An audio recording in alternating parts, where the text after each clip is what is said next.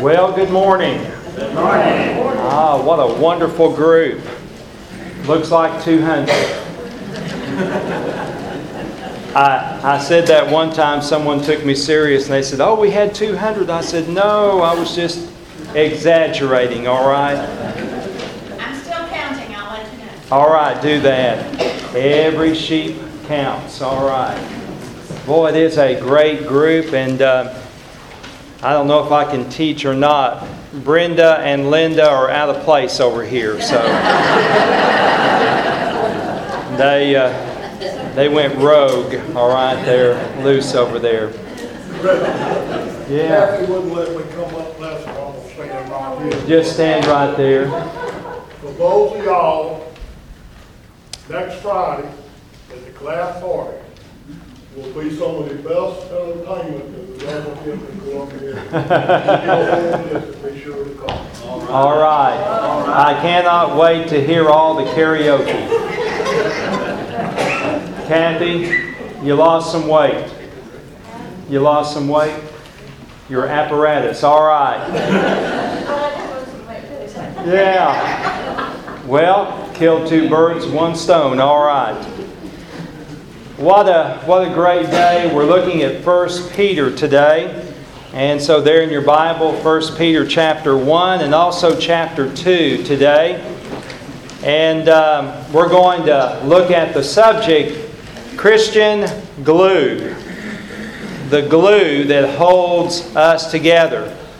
I was trying to think about different types of glue. Uh, there's Elmer's.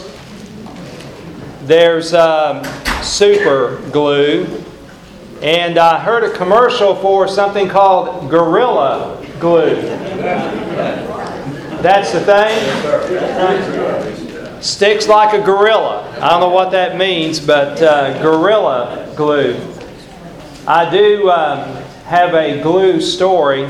Actually, comes from my wife, and she always gets nervous when I tell these stories. But Pam has a sister that is a uh, year younger than she is, and then she has two younger brothers. And back years ago, when one of her brothers was maybe in middle school, he got a little chatty. And uh, his name is Bobby. And Bobby started talking and talking and talking. And so um, Pam and Judy had all they could take. And they finally said, if you don't stop talking, we're going to glue your lips shut. And Bobby kept on talking. So Judy held him down, and Pam got the super glue and glued his lips shut. Pam says I got it reversed, but I got the story from Judy, all right? Judy said Pam was the one with the glue. But anyway, they glued his lips shut with super glue. And you know what? He shut up. I mean, he was glued tight. But here's the exciting part when they had to rip his lips apart. Did you do that, Pam? Okay, you ripped them apart. That's encouraging. I will sleep better tonight knowing that, okay? Y'all pray for me. You know, the people of God, there are two ways that we can be glued together. We can be melted together, or we can be frozen together. Now, if those are my two options, I'd rather be melted than frozen. Because sometimes it's kind of chilly in some churches. And the reason why is because there is no warmth of fellowship. They are a people of God frozen together, not melted together. And so Simon Peter talks here in chapter 1, verse 22, and going through chapter 2, verse 10, about the people of God being glued together. Now, why would Peter write on such a subject? Well, the reason why is because of verse number 1 in chapter 1. Remember, Peter writes this letter in chapter 1, verse 1 to those who reside as aliens, and they are scattered, dispersed, they are scattered abroad. So, Peter is saying, You may be in Bithynia, Asia, Pontus, Cappadocia. You may be scattered throughout the world but there is something that binds us together. Though you are separate, you are one body in Christ. And that is such a encouraging message. And so, let me just read verse 22 as we begin in chapter 1. Dr. Estep last Sunday uh, hit on this verse. And it says, Since you have, in obedience to the truth, purified your souls for a sincere love of the brethren, fervently love one another from the heart. So, it's a new paragraph here in chapter 1. Peter is saying, Because of. And that word, since you, therefore, you might find that word there, therefore. And Peter is really saying, because you've been sprinkled with the precious blood of Christ, because you've got a living hope, you've got a living Savior because of that, therefore, you are to love one another from the heart. Now, the word sincere that you find there in verse 22. Dr. E dealt with that just a little bit last Sunday, but let me just pluck that word out and talk about it. In the first century, there were some crooked and dishonest merchants. Now, I know we don't have that problem today, but there were crooked, dishonest people trying to sell something that really was just a pile of garbage. And what happened is that they would have a clay pot that had cracks in it. So they would take some wax and fill in all those cracks and just kind of paint over it. And they would sell that like there was nothing wrong with it. Well, the smart people would pick up that pottery and they would hold it up to the sun. And this phrase, sincere, that you find in verse 22, comes from two words sine cera, which means without wax. And so you would hold it up to the sun. Guess what the sun would do? It would melt the wax. And so then you could see all the cracks in the pottery. And so Peter is saying you ought to have a love that is without wax, a love that is without pretense, a love that is not phony or fake. It's amazing how that we try to sometimes fake our love. But you know what? If it's from the heart, you know it. You know it. That's what Peter's saying. He's saying we ought to fervently love one another from the heart. When someone really, really cares about you, you just know it. So, not only does Peter say we have a living hope, we have a living holiness, but there ought to be a living harmony in our lives. And you know as well as I do. Churches sometimes give the Lord a black eye because of the fussing, the squabbling, and the fighting that goes on. And it's usually over what color's the carpet going to be, what color's the drapes going to be, it's never about big theological issues. I had a friend of mine that was pastor in Shawnee, Oklahoma. His name was Jimmy Don. I said, Jimmy Don, how's your church doing? He said, Well, not too good. I said, What's going on? He said, Well, we had a church fight. I said, Well, which side won? He said, I don't know, but I know who lost. I said, Who is that? And he said, God did. God did. I always thought about that phrase. You know, whenever the church has conflict and divides, you always have God as the loser. Maybe it's not true in South Carolina, but I know it's true in Oklahoma that you've got sometimes a First Baptist church, and then you got a Second Baptist church, and then you got a Trinity Baptist Church, and then you got a Harmony Baptist Church, and then you got a Calvary Baptist Church, and they're all in the same town. How did all those churches get started? Well, a pocket of people got upset and went and started another church. Can you imagine having a church fight and going out and starting Harmony Baptist Church?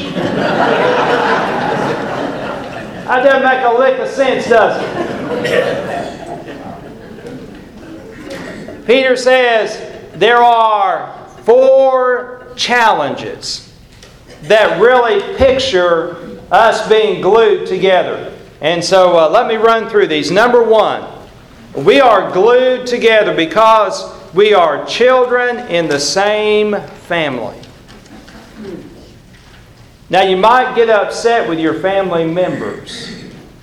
I have a sister that I have to call and straighten out every once in a while. Get loose. But you're stuck with your family, aren't you? I mean, they're yours. Can't, can't disown them. You're stuck with them. Now, notice this in verse 22 we read. Let's read 23 and 24 and 25. For you have been born again, not of seed which is perishable, but imperishable. That is through the living and enduring Word of God. For all flesh is like grass and all its glory like the flower of grass. The grass withers, and the flower falls off, but the word of the Lord endures forever. And this is the word which was preached to you. Now, Peter there says that we have experienced a similar birth.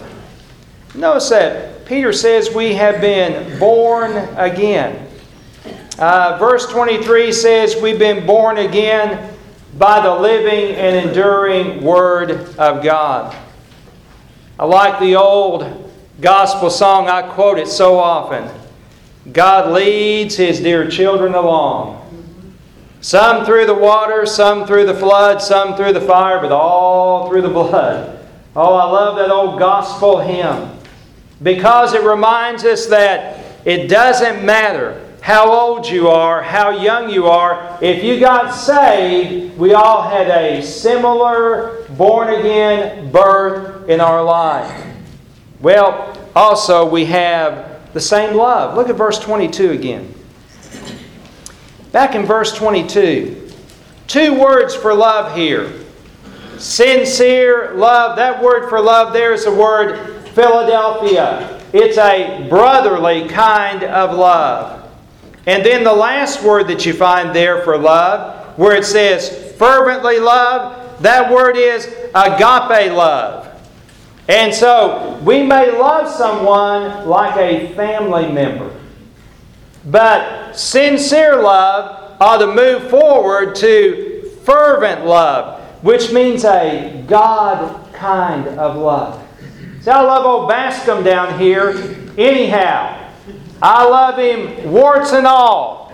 I love his suspenders. I love his shoes. I love Bascom down here. I love Gertrude over here. We, we love one another just because they're part of God's family. And you know, you can sure tell when the church is filled with love. Now, this is a large Sunday school class that would be the size of a church in most churches. And when you come in this class, there's a joy, there's a enthusiasm, there's a love that's here, and it's a God kind of love. So, children of the same family, same birth, we have the same love, and we have the same nourishment that you find in chapter 2, verses 1 through 3. So move on to chapter 2. Let me read verses 1 through 3. Therefore, putting aside all malice and all deceit and hypocrisy and envy and all slander.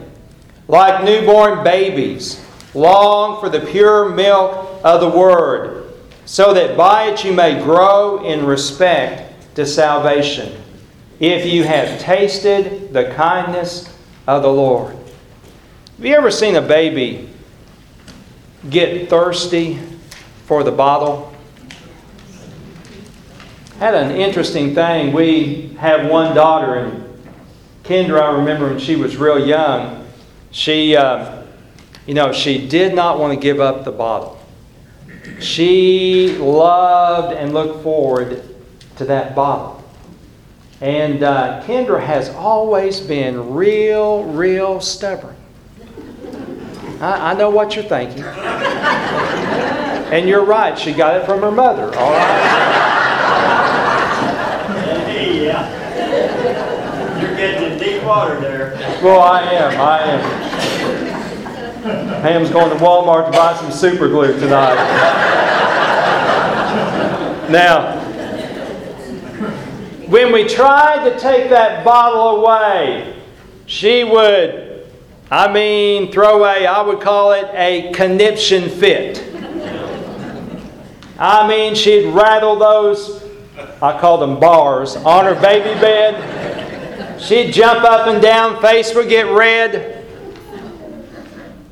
We gave her something called a Tommee Tippee.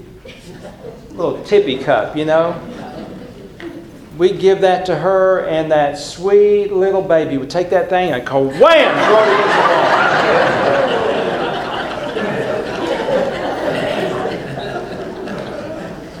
So we finally had an adult conversation with that toddler. And the adult conversation went like this uh, Kendra, we know you want the bottle, but I got news for you. I don't care how long it takes, uh, I'm going to win this battle. And I'm going to win this fight. And you're going to fall in love with Tommee Tippee. and when she got thirsty enough, she grabbed the Tommee Tippee. Now, I went a long way to get to this point, but here it is. Sometimes the people of God have been feeding and nourishing on the wrong things, and they have no appetite for the living Word of God. Amen. And if you drank the Kool Aid of the world, you're not going to want the pure milk of the Word of God. And so we need to have this nourishment. In fact, verse 3 says, If you've tasted the kindness of the Lord, you ought to be thirsty for more. Man, I want to tell you, God is so good. God's so wonderful. His blessings are so rich. Man, I can't wait to see what God's going to do in my life. This is tasting the kindness of the Lord. All right, so the glue that holds us together. We are members of the same family. All right, got to move on. Number two Christian glue also is built upon the fact that we are stones in the same building. Stones in the same building. There is only one Savior and one spiritual church. Now, in the New Testament, there are two different words for church. Now, one is that word koinonia, which means the spiritual fellowship. Those who are saved, and they may be in a Baptist church, they may be in a Methodist church, they, they may be around the world somewhere in a church meeting in a little apartment, but they're part of the family of God, spiritual church. And then there's the word ecclesia, which means those who are called out to belong to a particular church in a particular place. I get in trouble with this, but I think I'm on good ground. I told someone, I said, don't you dare join a church until God calls you to join that church. And here's the reason why God calls preachers to churches, but God calls members to churches. Amen. And if God hadn't called you here, you ain't going to be happy. And if God hadn't called you here, you're going to make others miserable. So find the spot where God's called you. I had a couple last year, dear sweet couple, came to me and said, Pastor Richard, God's leading us somewhere else. I didn't say, oh no, don't go. I said, if God leads, you must follow. You must follow. I think one of the hardest things in the world is to leave a church and to go to another church. But you know, when you do that, you're not losing friends, you're just enlarging your circle.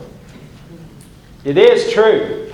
Some of you here in this room have been members here a long, long time, others a short time. But all of you have been called to this spiritual fellowship, and the ecclesia, God has called you out to be a part of this church. Now, verse 4 says that Christ is a living stone. Let me read verse 4. And coming to him as to a living stone, which has been rejected by men, but is choice and precious in the sight of God. What a description of Jesus! He is a living stone.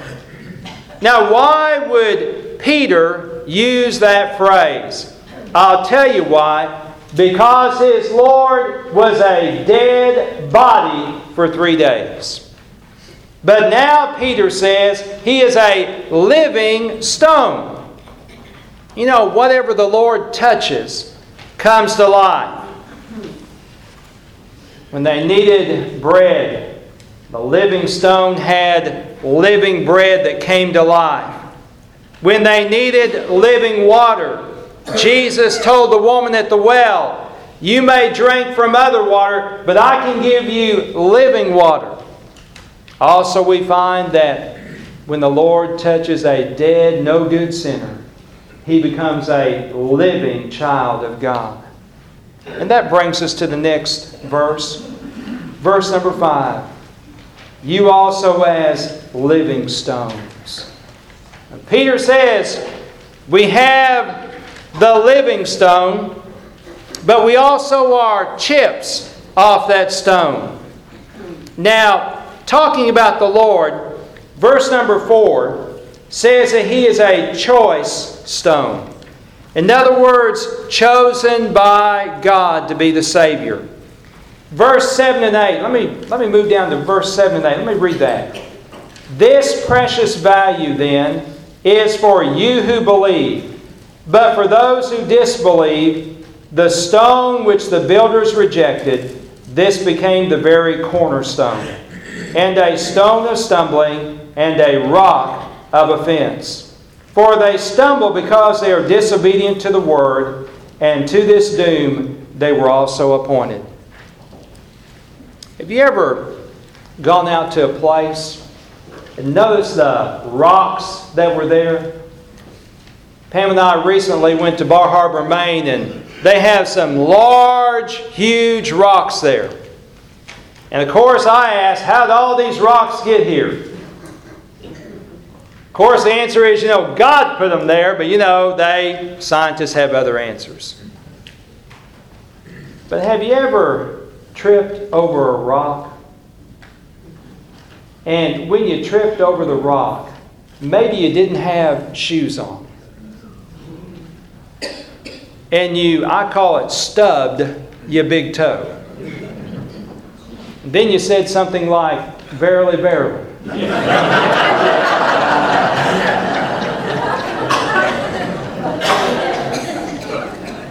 you know what that was?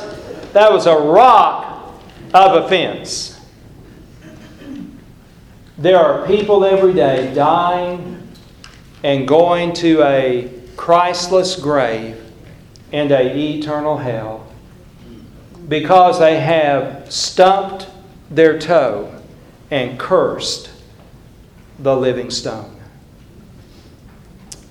But what they curse, you and I find, according to verse number 7, this precious value. he is precious to us, isn't he? Man, we sing about him. We preach about him.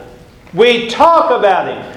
Oh, there's something about the name Jesus. What they have stumbled on, we have found as precious. All right, I got to move on. Number three, let's move on to the third point. What glues us together? We are priests in the same temple. Priests in the same temple. Well, that's verse 5 and verse 9. Look at verse 5. Verse 5 again, you also as living stones are being built up as a spiritual house for a holy priesthood, to offer up spiritual sacrifices acceptable to God through Jesus Christ. Now look down at verse 9, verse number 9. But you are a chosen race, a royal priesthood, a holy nation, a people for God's own possession, so that you may proclaim the excellencies of Him who has called you out of darkness into His marvelous light. What's the job of a priest? They have lots of jobs. But the main job is that they intercede. They are the go between between a sinful man and a holy God. You and I know today that Christ is our high priest, and He is our mediator. But we also need to realize this we also are a living priesthood as believers. There are times that I need Kirby up there to stand in the gap for me. I need him to pray for me. There are times that others of us, we need the priesthood of believers to pray and to intercede and to storm the gates of heaven for you and I. Man, it's, it's an encouraging thing when someone comes up and lays their hand on you and says, At 9 o'clock this morning, in my car, I prayed for you. Or at 9 o'clock this morning, at my breakfast table, I prayed for you. Man, what a, what a tremendous blessing that is. We are to offer sacrifices. Now, I've got about five listed here. We're to sacrifice our bodies to the Lord. Romans 12, 1 and 2. We're to sacrifice our praise to God. Hebrews 13, 15. We're to sacrifice good works to God. Hebrews 13, 16. We're to sacrifice our money to God. Malachi. And also in, uh, in Philippians 4, 10 through 20. And then People ought to win others to Christ. That's a type of sacrifice. And that's Romans 15, verse 16. Today, Israel has no temple, and they have no priesthood. But you and I are the living temple of God, and we are His priesthood. Man, I'm, I'm His temple. He lives in my life. And my life ought to be a temple dedicated to God, and I ought to be a holy priest before God, praying and interceding for one another. All right, fourth and last today the glue that holds us together.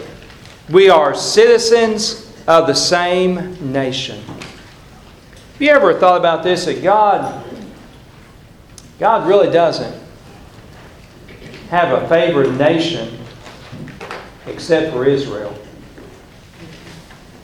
But God does have a favorite people. The description of the church, I want to read here verse 9 and 10. We read 9 a while ago. Let's read verse 10. For you once were not a people, but now you are the people of God. You had not received mercy, but now you have received mercy. You see what Peter calls us in verse 10?